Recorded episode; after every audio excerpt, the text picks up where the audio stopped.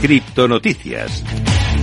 Empezamos a hablar de todas las noticias relativas al mundo cripto y tenemos que hablar hoy de Christine Lagarde, la presidenta del Banco Central Europeo, que está diciendo que las CBDC son necesarias para mantener el papel de los bancos centrales. Afirma que un oro digital bien podría ser más popular más allá de las fronteras de la Unión Europea, según dijo hoy en el foro de Frankfurt del Consejo Atlántico sobre geoeconomía entre Estados Unidos y Europa. Destacó que la versión digital de un euro debería ser sin fronteras y además debería estar regulada y supervisada adecuadamente. Añadió también que puede facilitar los pagos transfronterizos en, en gran medida, por lo que entre las autoridades de Estados Unidos, las autoridades europeas y otras, necesitamos comparar las notas. Vamos a seguir hablando de autoridades, en este caso del Banco de Inglaterra, que afirma que la adopción de blockchain en todos los mercados es demasiado compleja. En este caso las declaraciones son de John Coollife, es el vicegobernador del Banco de Inglaterra, que dijo hace apenas unas horas que el uso de la tecnología blockchain, que es la base de los criptoactivos para permitir el comercio rápido y la liquidación en todos los mercados financieros, no es deseable dados los problemas que implicaría. Según Coollife, es importante asegurarse de que las innovaciones comerciales y de liquidación sean tan sólidas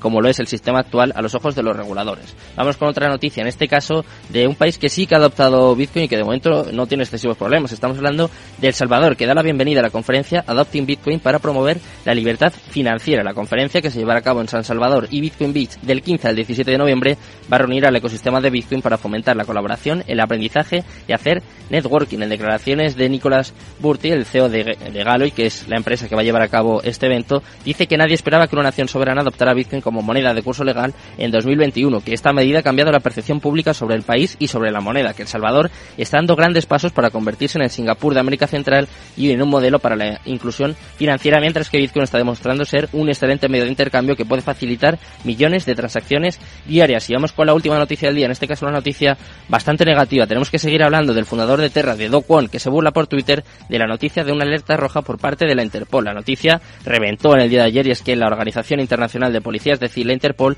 emitió una alerta roja para que internacionalmente se busque a Dow Kwon, el fundador de Terraform y principal responsable de la emisión y posterior desplome de la stablecoin UST de Terra. Tras la noticia se esperaba la reacción de Do que ha permanecido escondida, aún no se sabe bien dónde, tras el colapso de la moneda. Pues la reacción se dio pocas horas después en Twitter y no fue para nada la que se podría esperar ante una noticia de este tipo. Por una parte, el empresario parecía descreer un poco de la información, dado que en la página pública de la Interpol todavía no aparece su nombre, y por otra parecía reírse del asunto y desafiar a las autoridades. Así que bueno, parece que sigue dando palos de ciego en este caso Docon. Esperamos que le encuentren pronto y sobre todo que se devuelva el dinero a, a, los afectados, que es lo más importante. Nosotros lo que vamos a hacer va a ser hablar de cómo está el mercado. Como siempre, tenemos a los mejores expertos, los mejores analistas y estamos ya con la entrevista del día.